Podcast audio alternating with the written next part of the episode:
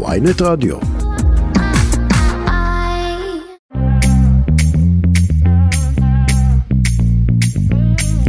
שלום לכם, אתם שוב איתנו בכסף חדש, התוכנית הכלכלית היומית של ynet רדיו. אני דן רבן, עורך התוכנית שלנו הוא יאיר חסון, ועמית זק על הביצוע הטכני. אז על מה נדבר היום? נשוחח עם אחד מבכירי הארגונים היהודים שנפגשו אמש אה, עם שר האוצר סמוטריץ' בארצות הברית. נדבר על מה צפוי לנו הערב במדדי המחירים לצרכן, שהם מדדי האינפלציה בעצם, ומדד מחירי הדיור. נמשיך עם אזהרת נגיד בנק ישראל מהמהפכה המשפטית בריאיון לרשת CNN שהסעירה רבים, ועוד הרבה דברים טובים ומעניינים בכלכלה הישראלית אה, של היום.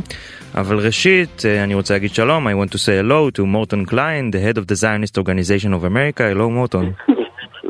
Hello, hi, good to Thank be with you. I wish I was back in Israel. You're more than welcome. We all uh, we're glad that uh, our, our, brothers from the US come. Uh, okay, let me well, start an back, We're coming back in June with 50 people from ZOA. We're another mission. Oh, nice. Cool. Okay, yes. great. Uh, okay, so you met with the finance minister Smotrich yesterday, right? yes, I did. It's true. Can you tell us about uh, what you talked about in in general? the, ma- the main things we talked about is the judicial reform mm-hmm. and how the protesters uh, uh, are protesting something uh, that is that they don't understand. In what the way? The media has been the media has been lying in Israel and the world mm-hmm, that this will destroy democracy, destroy the Supreme Court. It's nonsense. Could this you elaborate, will increase please? democracy. sure. yes. Right now, as you know, it is judges and members of the bar that choose the Supreme Court justices. So you keep getting the same left-wing justices. right-wing justices like Ruth Gavaskan, great scholars, cannot get on because the left-wing justices don't permit it. We must have the elected officials of Israel choose the Supreme Court justices. Uh, this would move in that direction, just like in America, the elected officials uh, uh, appoint the Supreme Court justices. In addition, the only reason we, they need an override clause is because several dozen times the Supreme Court has overruled Israeli law. Laws that are passed, they say, are not reasonable, and because we don't think a law that's passed, that's law, is not reasonable, we ignore it and we're going to rule differently. no judge in the world is allowed to do that except in Israel. So the override is there to say when they override an Israeli law, the Knesset will say, no, you can't do that. It is, it is necessary to have a real Supreme Court and to increase democracy, not decrease it. So, so Mr. Klein, about, did did yes. did the minister Smotrich sound any concerned about the protest, about the the hundreds or thousands of people who go out uh, every Saturday and every Thursday? Yes, uh, he expressed concern that, that that these are people who are protesting something that'll make uh, the judicial system more fair. They don't understand that. Of course, he was concerned about it. I'm concerned about it. Uh, so uh, uh, he expressed that. And the other issue uh, we discussed is the law of return. You have to get rid of the, the grandparent clause, where if you have one grandparent who's Jewish, you can automatically come to Israel. Because of this terrible law, over half the people who came to Israel last year were not Jewish. Israel is becoming less and less Jewish. 30 years ago, 84% of the people of Israel were Jewish. Today, 73%. We're losing 1% every three years because non Jews are coming in large numbers. 500,000 non-Jewish Russians are in Israel. Mr. Only Klein, let me let me interrupt you. I'm sorry, but we yes, have uh, very right. very little time. I want to ask you. You're an economist, right? In yes, your, I am. yes. Do you uh, believe all the the uh, warnings, including the the central bank, uh, um, the head of the central bank of Israel in, in the CNN interview? Do you think all of it is is nonsense? It, there is no uh, dangers to the Israeli economy uh, because of the judicial reform. No, because people uh, want to have a stable and secure Supreme Court are business people who are nervous as to whether this will be stable or not. Once the rules are changed and they see stability, everything will be fine. Right now, businessmen are concerned will this make things unstable? Will they overrule things they shouldn't overrule? It's understandable there's concern. But once it's enacted and business people see everything is smooth and working well, everything will be back to normal. There will be no problem in the future. It's understandable to have concerns temporarily. You think that that under uh, the new reform, if it will pass as it is right now, and if the uh, Supreme Justice won't be able to defend uh, specific rights of uh, of companies of and of uh, very rich people, do you think the Americans, which are a big part of our economy, will continue to come to Israel and invest money? First of all, they will. The Knesset will only override where the Supreme Court ignored Israel law, not other other things. Ninety nine percent of what the Supreme Court will rule would be okay. Only where they ignore Israeli law, which will make it more of a law-abiding country, will they override. And I believe that it shouldn't be 61. It should be 65. It should be a bigger number. That's what the discussion should be. But the left refuses to sit down negotiate. Why aren't they negotiating? Why aren't they saying we want 70, not 61? Why aren't they saying any difference? Because they want no changes and they want this government to fall. Because the left is very upset that they can't win elections because the Israeli people have become right of center, and that's why they won't even negotiate. So, no, I'm not concerned. Once the rules change, I'm not concerned because it will become smooth and normal again. Business people will see it and they will have no so problem. You're saying, Mr. Klein, all of these concerns from all the top economists in Israel, around the world, Nobel Prize winners are just nonsense? I am saying it's understandable now when business people temporarily see they don't know what the outcome will be. They don't know what the implications are with the override and with changing how we choose justice. They don't know. So they're nervous. Business people, the stock market, doesn't like being nervous and doesn't like instability. So until they see stability, when the rules are changed and everything is normal, things will be fine. Yes, I disagree with all these economists who, by the way, have been wrong many, many times. So it's not unusual for economists to be wrong. Uh, uh, I'm an economist, and uh, and many Nobel Prize winning economists has been completely wrong about many things. Once businesses see the rules have been changed and everything is, is stable, they'll have no problems. But even okay, Mr. Klein, even the, the head economist of Kohelet organization, even the, the, the, the organization that was uh, in many uh, ways in charge of this reform, uh, uh, was against it. I mean, he said it could hurt the Israeli economy in in a long term. Well, I don't agree with them because once businessmen see stability, it'll be fine. They, we don't know for sure what it will look like once the rules are changed. But in almost every case where you have rules changed, then it becomes uh, uh, normal again. Look, the, the majority of these same people said that Oslo will bring peace. Arafat is a peacemaker. The Gaza withdrawal will bring peace. They were wrong, wrong, wrong. And they're wrong about this as well. How, Mr. Klein, how do you? How was your impression of the minister? He, we had uh, quite a few critics talking about his English and about other stuff, mainly about his going now to I don't know ten days uh, abroad during this uh, very intense times in Israel.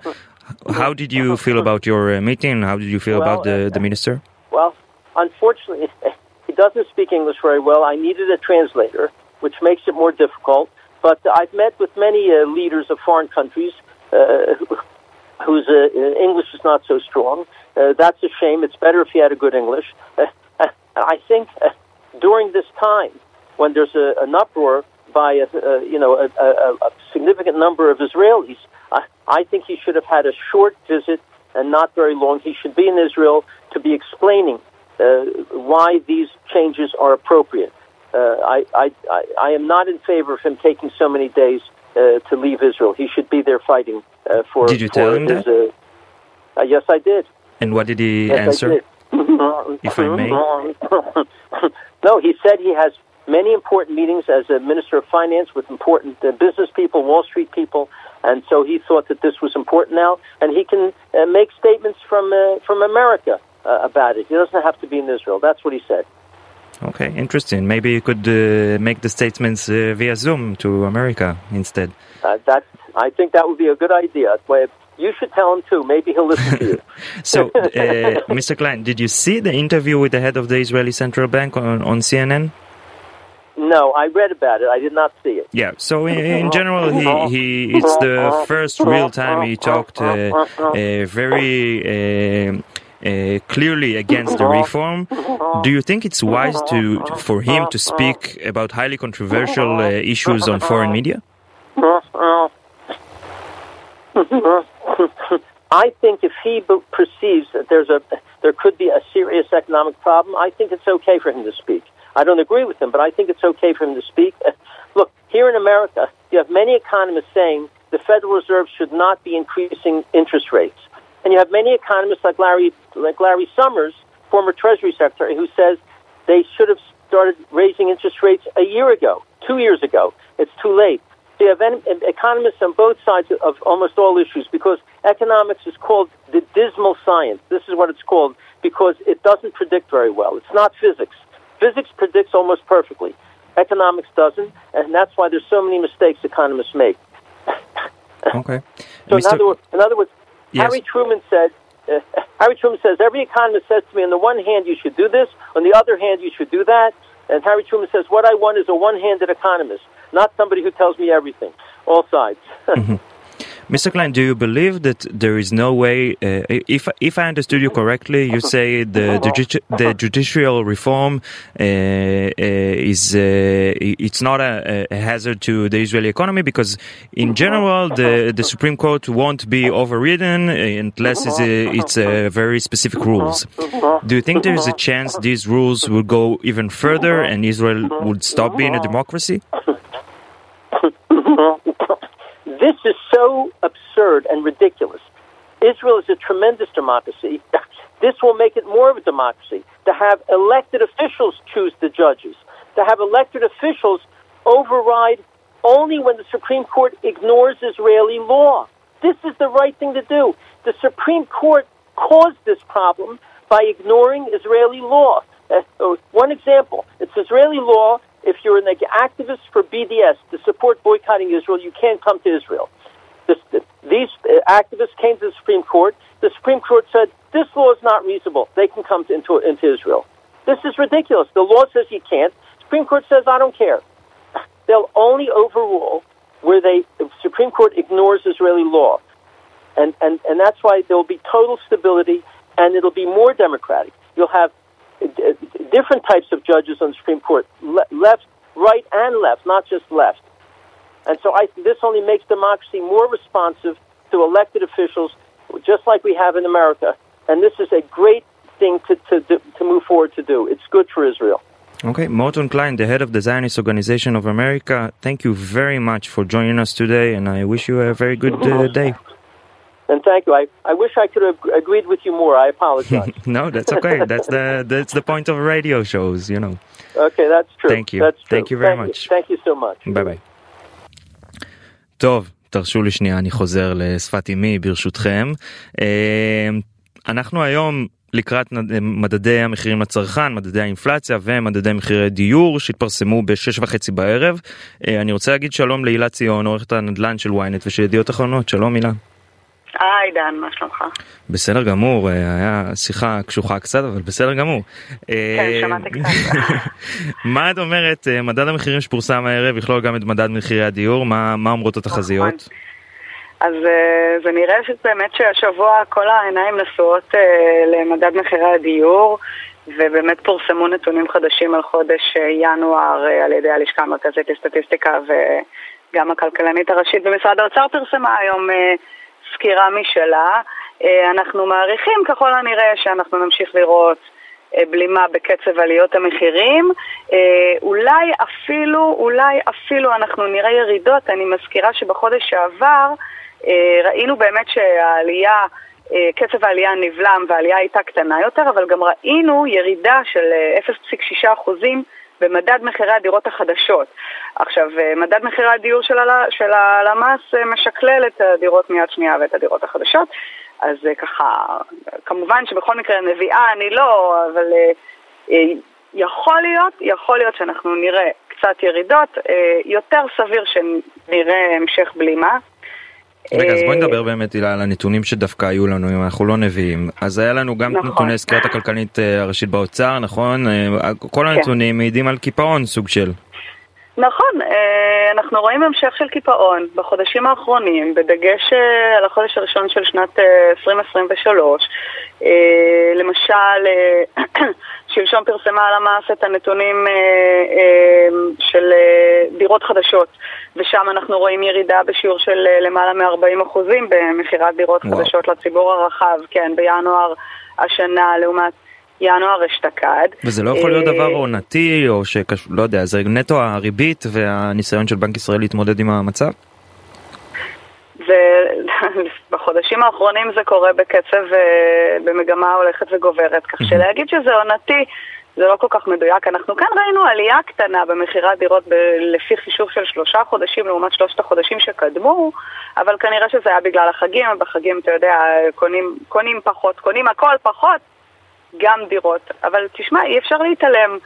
אה, אי אפשר להתעלם מהנתונים, גם בנק ישראל, אה, כפי שאתה ודאי יודע היטב, פרסם השבוע נתונים על ירידה של כמעט 50% בהיקף נטילת המשכנתאות, והנתונים האלה באמת מצביעים על כך שבין היתר, על רגע, רקע העלאות הריבית, הישראלים מתקשים, מתקשים לשלם את המשכנתאות, מתקשים לקנות דירות.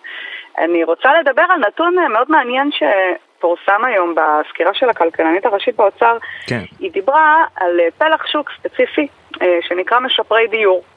אני רק אסביר בקצרה למאזיננו, מי שלא יודע, משפר דיור זה מי שיש בבעלותו דירה, זאת אומרת, לא כל רוכשי הדירה הראשונה, אותם אלה שנקראים זוגות צעירים, אם כי זה יכולים להיות גם זוגות לא צעירים כן. ויחידים שקונים דירה ראשונה, אבל משפרי הדיור הם בעצם אלה שיש להם דירה בבעלותם, והם מחליטים אה, לשפר, לקנות דירה חדשה, אבל יש להם זמן אה, מסוים שבמהלכו הם יכולים למכור את הדירה הישנה ובעצם לא להיחשב משקיעי נדל"ן.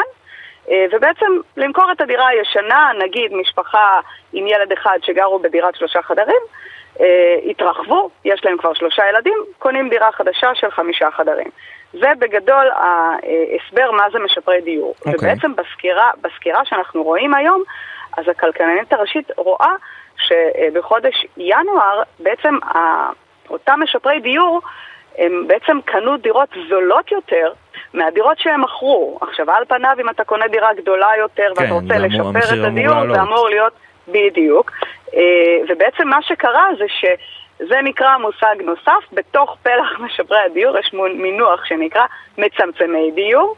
עכשיו אני רק אגיד שהתיאור הקלאסי של מצמצמי דיור זה בדרך כלל זוגות מבוגרים שגרים נגיד בצמוד קרקע עם חמישה-שישה חדרים, הילדים כבר עזבו את הבית והם רוצים למכור את הקוטג' ולקנות דירת שלושה חדרים ככה באיזה מגדל עם מרפסת. אז הם נחשבים מצמצמי דיור כי בדרך כלל המחיר יהיה נמוך יותר, אם כי אני חייבת להגיד, היום מחירי הדירות לפעמים אה, עוקפים את מחירי הבתים צמודי הקרקע, אבל הנקודה היא שבעצם אה, אה, אפשר להסיק מהנתונים האלה שהישראלים באמת מתקשים לשלם את המשכנתה, מעדיפים למכור את הדירה שלהם ולקנות דירה זולה יותר. וזה אומר שאו שהם קונים אפילו דירה קטנה יותר, למרות שאולי הם התרחבו, למרות שהמשפחה אולי גדלה, או שהם זזים, אם הם גרו במרכז, אז אולי הם עברו לפריפריה, והנתונים האלה הם הנתונים בעצם שמעידים על הקושי של הישראלים היום לקנות דירה, לשלם משכנתה, ומחזקים בעצם את המגמה הזו של הקיפאון בשוק הדיור.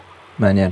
אגב, הילה, איך אנחנו מבחינת uh, מחירי השכירות ודברים כאלה? אנחנו רואים את, את אותה מגמה נמשכת, אז אני זוכר שפרסמנו לפני איזה חודש שיש uh, ירידה, אבל מאוד מאוד קלה. אוקיי, אז אה, קודם כל אה, אני, אני אחזור שנייה, אה, אני אחזור שנייה לתחילת השבוע, בתחילת השבוע פרסמתי ניתוח על מחירי השכירות בסוף 2022, אנחנו כבר בתוך 2023, כן? אבל הנתונים הכי עדכניים שהיו ללמ"ס ממש לאחרונה היו של הרבעון הרביעי של 2022, והם הציגו עלייה גורפת במחירי השכירות באמת בכל הערים הגדולות שהם בודקים, הם בודקים ערים עם 100 אלף תושבים. אמ, טוב, זה קשור לאינפלציה, אבל... אה, נכון. ויכול להיות עוד לפני השפעות הריבית. זה נכון, לא, זה נכון, אבל uh, אנליסטים בשטח מעריכים ששכר הדירה רק ימשיך, ימשיך לטפס. זאת אומרת, uh, אנחנו, לא, אנחנו לא רואים דווקא בשורה חיובית לגבי גובה שכר הדירה, ומאוד uh, סביר להניח שאנחנו נראה שמחירי השכירות, שהחוזים החדשים, ימשיכו דווקא לטפס, אה, וזה מה שאנחנו נראה היום במדד. טוב, בנימה אה, אופטימית זו, אה, הילה ציון, עורכת לא, הנדל"ן. של ynet וידיעות אחרונות, תודה רבה לך שהיית איתנו. תודה לך. טוב, אנחנו מזכירים לכם שאם אתם רוצים להאזין לנו בהאזנה מאוחרת, גם לאנגלית השבורה שלי, אתם יכולים לעשות את זה לכל התוכניות, לכל הרעיונות, אה, במתחם הרדיו, באתר ynet, או בכל אפליקציות הפודקאסטים המובילות. מחפשים כסף חדש בשורת החיפוש, ויכולים להאזין לנו בכל מקום ובכל מכשיר. אם אתם מאזינים לנו כפודקאסט, אל תשכחו בבקשה לדרג, ללחוץ עוקב, להשאיר תגובות, כל מה שאפשר שם בדבר היפה הזה, אה, וכך תקבלו גם עדכון לכל תוכנית אה, חדשה שעולה. אנחנו עכשיו בהפסקה מוזיקלית קצרה וכבר חוזרים.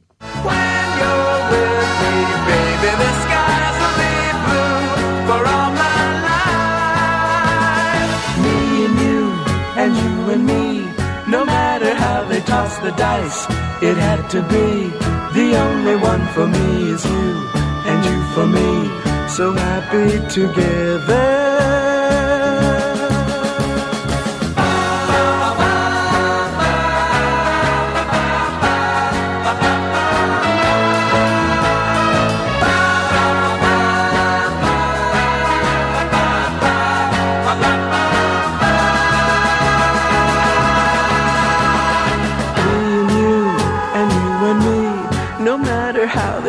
The dice, it had to be.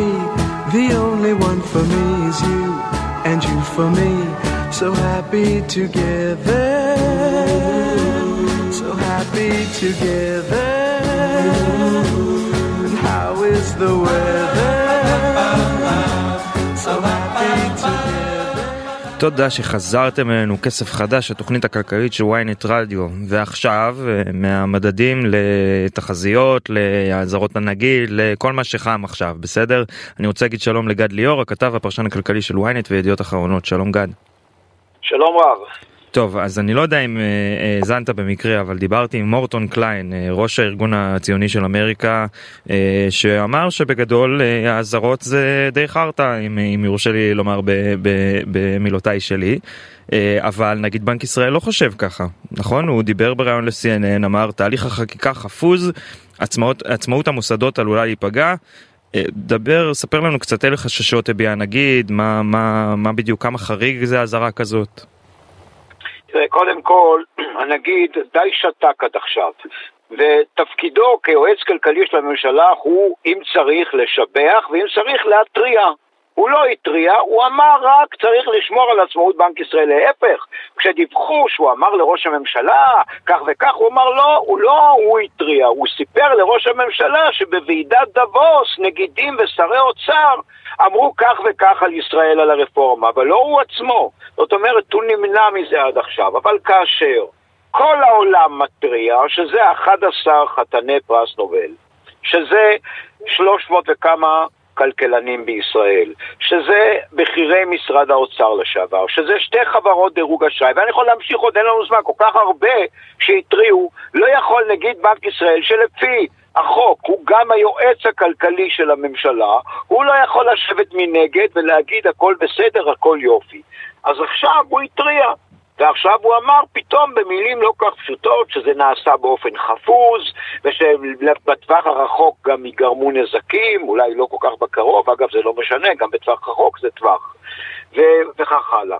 ומה, זאת אומרת בעצם שהוא עכשיו הזהיר את מה שלטעמי הוא היה צריך להגיד לפני שישה שבועות. אז גד מה בעצם זה אומר הרי בסופו של דבר הוא עומד בפני הארכת כהונה או לא הארכת כהונה בסוף זה אומר שהוא שהוא יסיים את תפקידו כנראה. תראה, הוא כנראה נמנע מלהגיד את זה, אני לא רוצה להאשים אותו במשהו שאני לא יודע, אבל מין תחושה כזאת, הוא רוצה להמשיך להיות הנגיד. מהמם. בנובמבר מסתיימות חמש שנים, לפי חוק מותר להאריך לו פעם אחת בחמש שנים. הוא רוצה את החמש שנים הנוספות, כנראה, אני אומר כנראה, לא דיברתי איתו על זה, אבל זה נראה ככה שהוא רוצה את החמש שנים האלה. עכשיו, אחרי מה שהוא אמר היום, הוא לא יקבל אותו. אז מי באמת אה, המועמדים להחליפו? אז יש כמה וכמה מועמדים. אמ, אחד מהם הוא פרופסור בן ציון זילברפאף, שהיה מנכ"ל משרד האוצר, שבעבר כבר היה מועמד, והוא די מומחה בעניין הזה, הוא גם היה דירקטור בדיסקורן, והוא איש, הוא, הוא פרופסור לכלכלה, הוא איש רציני. אדם אחר הוא פרופסור אבי שמחון, ש... כולנו מכירים אותו, יו"ר המועצה הלאומית לכלכלה, הייתה לאחרונה קצת בעיה למנות אותו שוב בגלל תלונות שהיו נגדו, בסופו של דבר אה, הוא כן מונה, אבל יחד עם זאת אה, לא ברור אם הוא באמת מתאים. הוא דמות אה, מאוד שנויה במחלוקת, נגיד נגיד את זה כך. עכשיו, יש עוד כמה מועמדים, ואני אומר, כרגע זה מאוד אה, אה, ברקע, המועמדים האלה עדיין, הרי המרוץ לא ממש, ממש בעיצומו, הוא רק החל. יש לנו עוד שמונה חודשים, ואני מאמין, אתה יודע איך שזה הולך אצלנו, אני מאמין שנגיד אה, הבנק הבא ימונה בערך ערב לפני סיום כהונתו של הנוכחי, ככה זה הולך אצלנו. כן. את מבקר המדינה מינו עשר דקות לפני חצות, המועד האחרון למינויו. קודם לכן הייתה בכלל מישהי, מיכל רוזנבוים מועמדת עד השעה 11 בלילה, ואז ברגע האחרון מתניהו מונה. לך תדע מי נגיד פה, ולך תדע, אני אגיד משהו שאולי לא מקובל על רבים, אני גם לא יודע מי יהיה ראש הממשלה, אי אפשר לדעת מה, מה יהיה פה. כרגע יש מחאה גדולה, כרגע יש מצב אה, לא ברור, אה, לא ברור, לא ברור מה יהיה. בוא נדבר קצת, דיברתי עם מורטון באמת שנפגש עם אה, סמוטריץ' בארצות הברית, איך, איך אפשר לסכם את הביקור, הוא היה כל מיני טענות על האנגלית שלו, גם מורטון עצ- עצמו אמר כן חבל שהוא לא יודע אנגלית יותר טוב, הייתי צריך להיעזר במתורגמן. אה, ויותר מזה, תשמע קטע, הוא אמר, הוא, וואלה אני במקומו לא הייתי נוסע עכשיו לעשרה ימים לארצות הברית. אה, הארץ מתוחה והכל, ומה מה סמוטריץ' אה, עונה לו? אני יכול אה, להגיד אזהרות גם מפה. אז איך אנחנו מסכמים את הביקור של סמוטריץ'? מועיל, מזיק, כמי, כן, כמי שכבר נמצא בתחום הזה ארבעה עשורים, אני לא זוכר שר אוצר שבימים כל כך מתוחים, לפני הגשת תקציב השבוע הבא לכנסת, הוא יונח על שולחן הכנסת, הדיון אגב יהיה רק ביום שני, בעוד 12 יום, הוא נדחה מעט, אבל כבר ביום חמישי יניחו את התקציב על שולחן הכנסת. יש עדיין שינויים מהותיים בתקציב שאנחנו מתבשרים עליהם, פתאום מכניסים כנראה את רפורמת היבוא, מבטלים שם החלטה בעניין המע"מ של תיירות, יש עוד כמה דברים אחרים. שר האוצר נעדר מהארץ, ואני לא, אני גד ליאור אומר את זה, אומרים את זה אה, בכירי משרד האוצר, שהם לא זוכרים דבר כזה, ששר האוצר בימים כאלה נעדר, נעלם. אגב, יש דבר, אני לא מאשים אותו בזה, הוא לא יכול היה לדעת שבנקים בארצות הברית יקרסו. זה אי אפשר היה לדעת שהוא קבע. הרי כל אחד מאיתנו לפעמים קובע נסיעה לחו"ל, בסדר, אבל גד, משהו. אם ביבי יכול לקצר את הנסיעה שלו בברלין בגלל אירוע ביטחוני בצפון, הוא יכול לקצר את הנסיעה שלו לארצות הברית, לא? אני חושב שזה תירוץ, הוא רצה לקצר, הוא מבין שמצפות לו שם הפגנות. אם הוא היה צריך לקצר, אז בגלל האירוע בצפון הוא היה היום לא נוסע. חד וחלק. מהמם. קשקוש, אני אומר קשקוש. הוא לא מקצר את ביקורו בברלין בגלל שום אירוע ביטחוני. אומר, יש מצב שגם סמוטריץ', אותו, אה, כי אין לו מה לחפש שם. אין לו מה לחפש שם, כמו לסמוטריץ' אין מה לחפש, לא בארצות הברית, לא בפנמה ולא בצרפת, אין לו מה לחפש שם כרגע. הוא צריך להיות בישראל, גם...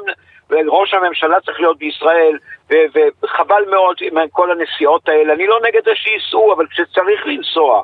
והיום אני מאמין שמחר הפגישות של מר נתניהו בגרמניה, הוא הולך לחטוף על הראש. הוא הולך לחטוף שם ביקורת רצינית מאוד, החל מ- מכיוון הקאנצלר וכלה בכל אחד אחר שהוא ייפגש. אגב גד, אם אנחנו, אה, אם אנחנו מדברים באמת על נתניהו שנייה, אתה חושב שהאמירה החריפה הפעם של הנגיד אה, בריש גלי ובתקשורת בינלאומית, שיש שיגידו שזה עדיף, אני לא בטוח, אה, מה, אתה חושב שזה ישפיע על נתניהו? תראה, אני כל היום מדבר עם אנשים, כל היום, זה המקצוע שלי. והרבה אנשים שמכירים אותו, והרבה אנשים שמבינים מה קורה שם, אומרים דבר שאותי מאוד מצער, בטח גם אותך. הרפורמה לא תעצור, הרפורמה הזאת תאושר, אין שום אינטרס ללוין ולרוטמן לעצור אותה, ונתניהו עושה כאילו הוא רוצה לעצור אותה, הוא לא מעוניין לעצור אותה. הוא רוצה את חוק הנבצרות, הוא רוצה את דרעי בממשלה, הוא רוצה שימנו פה שופטים מטעם הממשלה, לכן הוא לא יעצור אותה. איך היא תיעצר? רק אם תהיה פה מחאה, ואני לא שאני מציע, אני אומר מאוד מאוד גדולה, לא לחסום את כביש אחד. יותר מזה, חס וחלילה לא שפיכות דמים או משהו יותר מזה, תאר כן, לך נגיד מיליונים. נדגיש שאנחנו לא מעודדים שום מחאה אלימה גם, לא כמובן. מעודדים, אני לא מעודד אף אחד, אני אומר במצב הנוכחי זה לא מזיז להם. ואני אומר, ראש הממשלה כרגע, במצב גם הכלכלי הנוכחי, אגב, גם הביטחוני, גם דברים אחרים, הוא צריך להיות פה, הוא לא צריך לטייל, סליחה על הביטוי, זה טיול, אין שום סיבה כרגע לנסוע לגרמניה. שום סיבה רצינית, כמו שלא הייתה סיבה לנסוע לאיטליה, כמו שאין סיבה אבל בשבוע הבא שם לנסוע לא, לא לפריז. חוסמים כבישים. כן. אולי זו סיבה. אומר, אגב, חסימת כבישים אולי לא תהיה בברלין, אבל את המפגינים הוא יראה. אני רואה את המסרים, אני רואה את אחת הקבוצות שלהם, הם מתכננים לו ארבע הפגנות, אגב, אחת מהן של פלסטינאים בכלל שתהיה שם, והם מתכננים בין היתר בשער ברנדנבורג, בין היתר לפני אחת הפגישות שהוא עושה, הם מנסים להסתיר את זה מהמשטרה, אז הם, אה, אז הם אה, כאילו רק שער ברנדנבורג, הם יהיו גם במקום אחר כנראה, מה שאני רואה. אה, אני לא אומר שאם מפגינים הוא לא צריך לנסוע, אם הייתה סיבה רצינית לנסוע, אני לא יודע, אולי יש לזה סוד שאני לא יודע. כן. אולי יש איזה צוללות חדשות שצריך לאשר, אני לא יודע. אבל מה שאנחנו כרגע יודעים, הוא הולך לחטוף שם ביקורת. כמו שהוא חטף את הביקורת באיטליה, כמו שהוא יחטוף אותה בצרפת. כרגע הוא צריך להיות פה, ובוודאי ובוודאי שר האוצר צריך להיות פה בבית בישראל, ולטפל כרגע בתקציב ובעניינים מאוד דחופים. אגב, אילו לא היה שום דבר, שום תקציב, והיה נופל בנק אחד ושני ושלישי בארצות הברית, אנחנו שומעים שיש גם בעיה בבנק באירופה, אני חושב שהיה צריך לקטוע את, ה, את הסיור שלו, גם אם הוא היה סיור חשוב, והוא סיור לא חשוב, גם אם הוא היה סיור חשוב, ולחזור לארץ. ההמשך שלו עכשיו לפנמה ולצרפת, גם, לא אני, אני אומר את זה לא, בכירי האוצר לא מבינים מה הוא עושה שם. כן. טוב, גד ליאור, הכתב והפרשן הכלכלי של ynet וידיעות אחרונות, לצערי אנחנו חייבים לסיים. תודה רבה לך שהיית איתנו. תודה רבה. הפסקה קצרה וכבר חוזרים. עכשיו בוויינט רדיו, כסף חדש עם דן רבן. תודה רבה שחזרתם אלינו כסף חדש, התוכנית הכלכלית של ynet רדיו. אה, ועכשיו אנחנו רוצים לדבר קצת על מדד המחירים, אה, מדד המחירים לצרכן, דיברנו על מדד מחירי הדיור שהתפרסם, וכמובן שיחד איתו התפרסם מדד מחירים לצרכן שהוא המרכזי, אה, הוא מעיד בעצם על האינפלציה במדינת ישראל. ואני רוצה להגיד שלום לחן הרצוג, הכלכלן הראשי של BDO, שלום. שלום רב. טוב, חן, מה צפוי לנו במדד? תראו, ההערכות הן למדד עם עלייה יחסית מתונה, 0.2, 0.3 אחוז. עלייה במדד המחירים לצרכן, אבל אני חושב שמה שחשוב יהיה לראות את גורמי, גורמי העלייה, אנחנו יודעים שיש פה בעצם כמה מגמות עכשיו מנוגדות במשק הישראלי, מצד שני אה, יש האטה בפעילות הכלכלית, אה, יש ירידה בפעילות בענף הדיור, יש כנראה עצירה, לא, אני מניח שלא נראה עלייה נוספת אה, במחירי הדיור במדד הנוכחי. מצד שני אנחנו רואים עלייה של שער הדולר שגורמת למגמות אינפלציונית ולכן יהיה מעניין גם לראות את הרכב המחירים ולא רק את העלייה הכוללת. איך זה, מה, מה זה אומר לגבי האינפלציה בשנה האחרונה? זה אומר שאנחנו נרד כנראה מ-5.4, נכון? נכון, אנחנו מעריכים שקצב האינפלציה בשנה אחורה אה, ירד, עדיין אנחנו מדברים על סביבת אינפלציה של כחמישה אחוז אה, לשנה, אבל אתה יודע שאנחנו מסתכלים על החלטות הריבית של בנק ישראל, בראייה קדימה, מה שיותר חשוב זה האינפלציה קדימה ולא האינפלציה אחורה. כן. אה, וכשאנחנו מסתכלים כן, למרות שאתה יודע, כן, בסוף אנחנו עדיין מדברים כאמור על חמישה אחוז פלוס אה, אה, אינפלציה, שזה הרבה מעל היעד שלנו של 1 עד 3 אחוזים. אה, מה זה אומר באמת לגבי החלטת ריבית הקרובה, שהיא בשלישי לרביעי? נכון? נכון, ואני חושב שלבנק ישראל יש באמת אה, אתגר מאוד משמעותי בהחלטת הריבית הקרובה, כי מצד אחד, כמו שאתה אומר, קצב האינפלציה אה, גבוה, הוא מעבר ליעד הממשלתי, אה, ומצד שני, הנגיד גם צריך להביא, יהיה להביא בחשבון את, הווד... את ההשפעות של אי הוודאות הכלכלית וההשפעה של הרפורמה המשפטית וההשפעות שלה על הכלכלה. שבעצם מגדילות את פרמיות הסיכון של ישראל. נכון, מצד שלישי היא גם uh, מחלישה לכאורה את השקל, ואז יש לו עוד סיבה דווקא להעלות את הריבית. אמת, אמת, כי כאשר בעצם uh, השקל נחלש וכסף יוצא החוצה מטעמי זהירות ומטעמים של הקטנת סיכונים, אז כדי לגרום לכסף להישאר בארץ ולמנוע את המשך היחלשות של השקל, המשמעות היא שהבנק ישראל צריך להעלות את הריבית מעבר למה שהוא היה צריך להעלות אם לא היו בעצם את גורמי הסיכון האלה, ולכן פתאום, אה, בניגוד למצב שבא ואומר אולי, ובעצם המצב שמדאיג הוא, יכול להיות שנראה מצב שהאינפלציה, גורמי היסוד של האינפלציה נבלמו, עליית המחירים נבלמה, אבל בנק ישראל מעלה ריבית כרגע בגלל הבעיה של השקל ושל אה, החשש בעצם מהמהפכה המשפ... המשפטית וההשפעות שלה על שער חליפין, ולא בגלל בעצם גורמי היסוד של האינפלציה. פתאום יש לנו עוד גורם סיכון שצריך להשפיע על החלטות בנק ישראל. רגע, אז חן, מה אנחנו, על מה אנחנו מדברים עכשיו? אנחנו מדברים על uh, עלייה צפויה של uh, רבע אחוז? זה הערכות? הקונסנס היום מדבר באמת uh, סביב הרבע אחוז, אבל אני חושב שעוד הרבה יכול לקרות בשבוע הקרוב. רק נגיד שאם יורשה לי להוסיף במאמר מוסגר על ההיסטור, זה אומר שאנחנו נגיע לריבית של 4.5 אחוזים וריבית פריים של 6 אחוזים, שזה באמת באמת uh, גבוה. אה, ונקווה צריך לראות... לזכור ש- גם שהריבית הזאת היא כבר בעצמה הופכת להיות מחולל אינפלציה, כי היא מייקרת את המשכנתאות, היא מייקרת נכון, את שכר הדירה, נכון. ולכן בעצם יש פה תהליך שבעצם מזין את עצמו ומשפיע בעצמו על יוקר המחיה. טוב בוא נדבר אה, גם אה, על מה קורה קצת בבורסות בעולם אחרי סיליקון וואלי בנק, SVB וסיגנצ'ר בנק ששניהם קרסו והרשויות אה, סגרו אותם עכשיו מדברים על קרדיט סוויס שדיווח על אי סדרים בדוחות ל-2020-2021. מה מה המשמעות? איך זה משפיע על השווקים? אז קודם כל אנחנו רואים באמת ירידה חדה במניות של קרדיט סוויס עצמו, כ-30% ירידה אה, במניה וגם השפעות אה, אה, על ירידות בבנקים אחרים שמטבע הדברים בעולם אה, הסקטור כולו נמצא ב- ב- אה, בתנאי אי ודאות או סיכון אה, מוגבר. אני חושב שהסיפור של אה, קרדיט סוויס הוא שונה מהסיפור של אה, הסיליקון וואלי. זהו זה בדיוק מה שרציתי. לשאול אותך כי הוא הרי מגיע בתזמון מעניין מאוד אבל זה לא ממש אותו סיפור. נכון, הסיפור הוא באמת שונה, יש פה, יש פה בנק שהוא כבר אה, אה, זמן ארוך נמצא ב- במשבר, אה, אבל אני חושב שהמשותף ביניהם הוא, הוא ההבנה שבעצם בעולם הבנקאות, ברגע שיש משבר אמון ומשבר ציפיות, הוא כשלעצמו מייצר את המשבר. ובעולם הבנקאות אנחנו תמיד מפחדים מה שנקרא מרן על הבנק, ממצב שבו משיכת הכספים אה, גבוהה, משיכת, משיכת פקדונות גבוהה גורמת בעצם לפגיעה באיתנות הפיננסית של הבנקים, בעצם הציפיות לכך שזה יקרה בעצם מבינות את עצמם. זה מה שקרה בסיליקון וואלי, ועכשיו השאלה אה, וה- והדאגה בשווקים, שהאם וכאשר יקרה אירוע דומה בקרדיט סוויס, אני לא חושב שאנחנו שם כרגע, כרגע מדברים על ירידה בשער המניה, אבל ככל שגם בעלי החשבונות בבנק רואים את זה, חוששים, ואז התגובה האינסטינקטיבית אומרת, אוקיי, יש פה בעיה, בוא נוציא את הכסף החוצה, זה כשלעצמו עלול זהו לייצר בוא נעשה משבר. שנייה הפרדה באמת אנחנו מדברים SVB וסיגניצ'ר בנק שניהם קרסו גם מקריסת המניה אבל בעיקר מזה שאנשים הלכו לבנק וניסו להוציא את הכסף.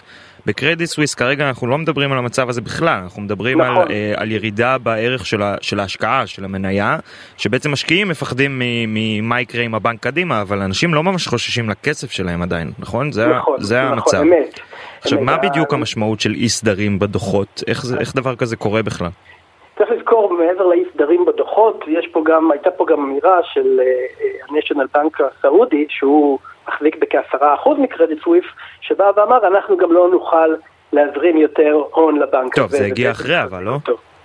כן, נכון. נכון. אה, עכשיו, אבל הוא, זה, זה חלק ממה שמלבה כמובן את, ה, את הירידות בשער המניה, כי כשאתה בא ואומר, אוקיי, יש פה הודעה על אה, בעיות בדיווחים, וכנגד, שמזכיר לנו קצת, שמדברים על אי סדרים בדיווחים, מיד מזכיר לנו את המשבר הפיננסי של 2008-2009, משבר הסי- הסאב פריים, ההבנה שבעצם איך הבנקים מתמודדים עם הרישום. וברקע הסעודים אומרים חבר'ה אם יהיה לכם חסר כמה מיליארדים אנחנו לא לא הכיוון תשכחו מזה. אל תבואו אלינו. כן. אז, אז כמו שאתה אומר, זה לא דומה אה, לקרדיט סוויס, אבל צריך בעצם לשים לב, או החשש הוא שזה יתגלגל לכך. כי בעצם, נכון שהיום הבעיה היא בערך המניה, הדאגה היא שמשבר כזה בעצם משפיע גם על בעלי החשבונות החסכונות בבנק, שבעצם רואים את חוסר ודאות הזו ו- ו- ואומרים, אה, בוא נוציא את הכסף כי יש פה משהו שאנחנו לא מבינים עד הסוף, והנה יש פה איזה תמרור אזהרה אדום.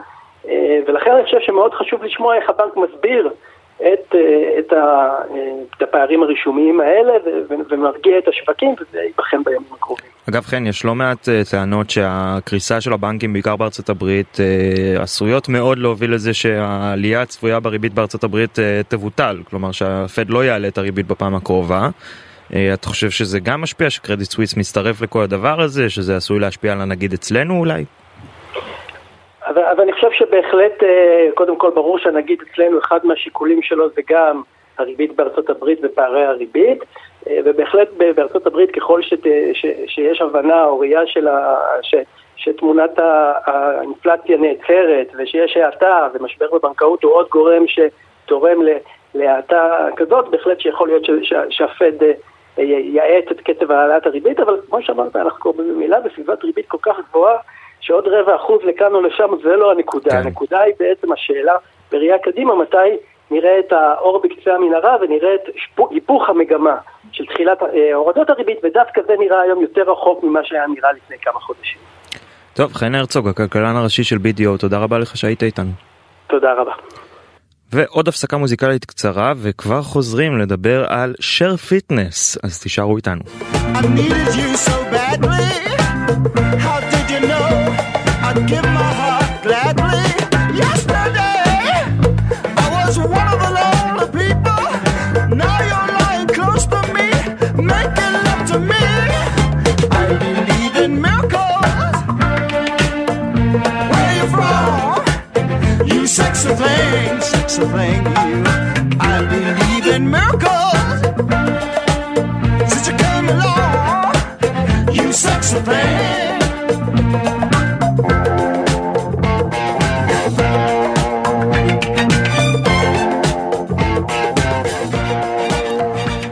תודה שחזרתם אלינו כסף חדש התוכנית הכלכלית של ynet רדיו אני רק רוצה לעדכן כי דיברנו על זה לא מעט אה, ואפילו אולי אה, חלק מהאנשים ששוחחנו איתם ביקרו זאת לא מעט. אה, שר האוצר הודיע סמוטריץ' שהוא יחזור הערב לארץ ויבטל את נסיעתו לפנמה לכנס בהשתתפות שרי האוצר של דרום אמריקה השר סמוטריץ' ישוב ארצה כדי ללוות את תהליך החקיקה וההידברות ברפורמה המשפטית ככה לפי לשכתו אז טוב טוב לשמוע שהשר חוזר ארצה. עכשיו אנחנו רוצים uh, לדבר קצת על share fitness החברה של כהנת הכושר שיר סנדה uh, שעל הסתבכותה פורסם לראשונה אצלנו בוויינט הגישה לבית המשפט בקשה לצו פתיחת הליכים לשם פירוקה. Uh, סנדה החליטה על סגירת כל הסניפים וקראה ללקוחותיה שחויבו על חודש מרץ לבקש מחברת האשראי לבטל את החיוב. בשביל להבין קצת מה זה אומר אני רוצה להגיד שלום לעורך דין אייל אייכל שותף במשרד ארנון תדמור לוי מתמחה בדיני חדלות פירעון ובין היתר משמש כנאמן לחברת סטודיו C. שלום אייל. שלום דן, מה נשמע? בסדר גמור, איך אתה? אני טוב, תודה. האמת שאמרת משהו שרציתי לגמור איתו את הרעיון שלנו, אבל אולי אה, שווה להתחיל איתו. אמרת שהיא הציעה ללקוחות לבטל את החיוב בכרטיס האשראי. כן. אז הרעיון, המסקנה שרציתי ככה בסוף לדבר עליה, שהתשלום חייב לעשות רק בכרטיס אשראי. לא במזומן, לא בצ'קים. הנה, אז אבל תכף, אם אנחנו נגיע כבר לשורה. התחתונה, זה, יאללה. זה, הנה, הצעה, אחת אה, קיבלתם מאזינים. אה, אייל, מניסיונך על סטודיו C, מה זכויות הלקוחות בענף כשחברה כזאת אה, קורסת? אז זה לא דווקא בסטודיו C, זה בכל חברה שהולכת אה, בסוף לפירוק. מהמם. אה, מי שחייבים לו כסף, נקרא בשפה המשפטית נושה, צריך להגיש תביעת חוב. הוא מגיש תביעת חוב באתר הממונה על חדלות פירעון. אה, דבר אה, יחסית פשוט, בטח בסכומים אה, נמוכים יחסית, כמו סכומים שאני מניח שהמנויות או המנויים שילמו פה במקרה הזה. מגיש אותה באופן עצמאי באתר של הממונה על חדלות פירעון, ואז הוא פשוט יושב ומחכה ליום שבו יחולק הכסף. הכסף יגיע אה, מההכנסות שיצליחו לייצר הנאמנים שימונו לחברה בפירוק. הם ינסו למכור את העסק, למכור את המניות, אה, להכניס איזשהו משקיע, כל מיני דרכים להכניס כסף. בסוף היום יאספו את כל הכסף ויחלקו אותו לנושים. אייל, תקן אותי אם הזאת אני טועה. כן. האנשים הראשונים שאמורים לקבל את הכסף זה לא הלקוחות, נכון? זה ספקים של החברה. אז אה, לא, לא, לא מדויק. יש אה, סדרי קדימות בחלוקה. הראשונים בדרך כלל הם אה, אנשים המובטחים. בדרך כלל בנקים, אבל לא רק, שיש להם בטוחות, כמו למשל אה, נכסי נדל"ן משועבדים, כן. או, או כל מיני נכסים כאלה ואחרים שהם מבטיחים באופן ספציפי חוב ספציפי או חוב כללי, ואז הם הראשונים שמקבלים את הכסף. אחריהם באים הנושים שלא מובטחים, הנושים הרגילים. ובנושים הרגילים יכול להיות לקוח ששילם 2,000 שקל לשנה וכל החוב אליו הוא 2,000 שקל, ויכול להיות ספק ש... שסיפק, אה, לא יודע, ציוד ב-200 אלף שקל ואין לו שום בטוחה, והם הם ערך? עומדים בתור ביחד. הם, הם עומדים בתור באותו מקום? כלומר באותו ב- מקום. במקום אקראי בתור? אה, ביחד, הם עומדים ביחד בתור, אחרי האנושים המובטחים, אחרי דין הקדימה, אה, העובדים, אה, כל מיני חובות שהם קודמים להם, ואז מגיע תורם, ובתורם לוקחים את כל הכסף שנשאר בקופה, ומחלקים אותו באופן יחסי ביחס לחובות הפתוחים. לכן, אם יש לנו ספק אחד של 200 אלף שקל ומנוי אחד של אה, 2,000 שקל, אז אתה מבין שהחלוקה תהיה שזה מקבל אה, אחוז וזה מקבל 99 אחוז ממה שנשאר בקופה. אוקיי, ומה קורה אם לא נשאר בקופה כסף? אז גם זה קורה לצערנו, ואפילו קורה הרבה, ואני לא אופתע אם זה יקרה גם במקרה הזה, ואז לאנשים הרגילים פשוט אין כסף. איבדו. יכול, יכול בהחלט לקרות. מי ששילם נגיד מראש, אנחנו מדברים פה על, אה, על סטודיו, אה, בעצם זה, אני מניח שהרבה מהם זה תשלומים של שנה קדימה, אפשר לדרוש נכון. את התשלום שנה קדימה? אה, אתה, אתה כלומר, אם עכשיו החברה קרסה ואני שילמתי, או בחוזה כן, לתשלום ש- ל... מה ששילמת ולא קיבלת, אתה יכול להגיש תביעת חוב, לדרוש את התשלום, להגיש את התביעת חוב בגינו, בגין מה ששילמת ועדיין לא קיבלת. ואם התשלומים אבל- חודשיים, התשלומים קדימה שלי נעצרים אוטומטית? אז יפה. אם אה, יישמת את הטיפ שאנחנו דיברנו עליו בתחילת השיחה ושילמת בכרטיס אשראי, אתה יכול להודיע לחברת האשראי שלך ו- ולבקש פשוט לבטל את התשלומים, ובדרך כלל חברת האשראי תעשה את זה. אה, ואז אין לך בעצם גם נזק, אין לך מה... ואם עשיתי הוראת קבע? ואם עשית הוראת קבע אה, או בבנק, צ'קים? או צ'קים, או הכי גרוע מזומן, אז המצב שלך קצת פחות טוב.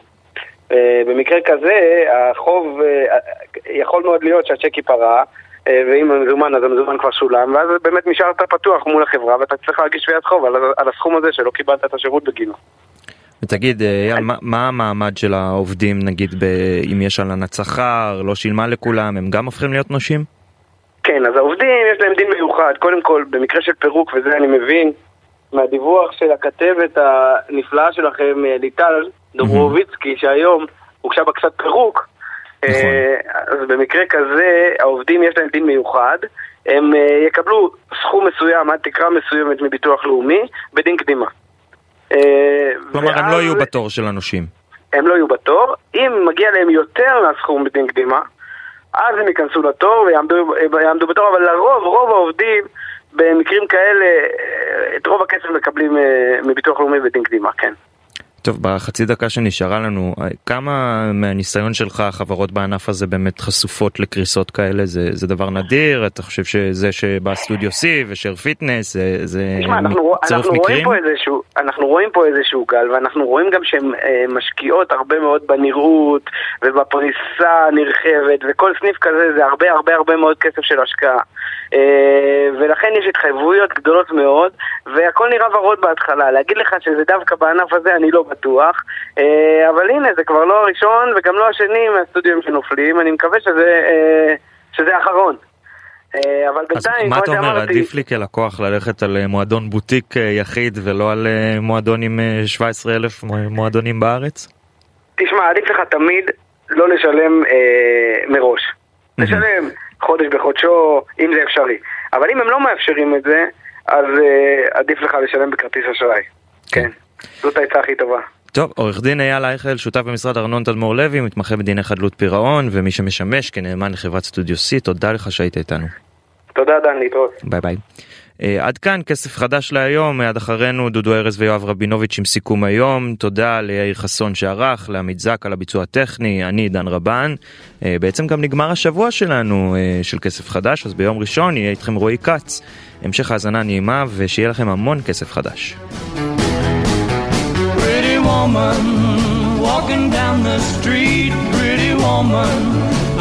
I like to meet, pretty woman.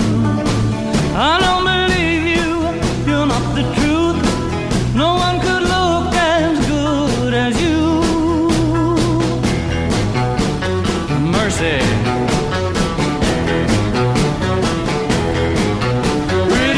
woman, won't you pardon me, pretty woman?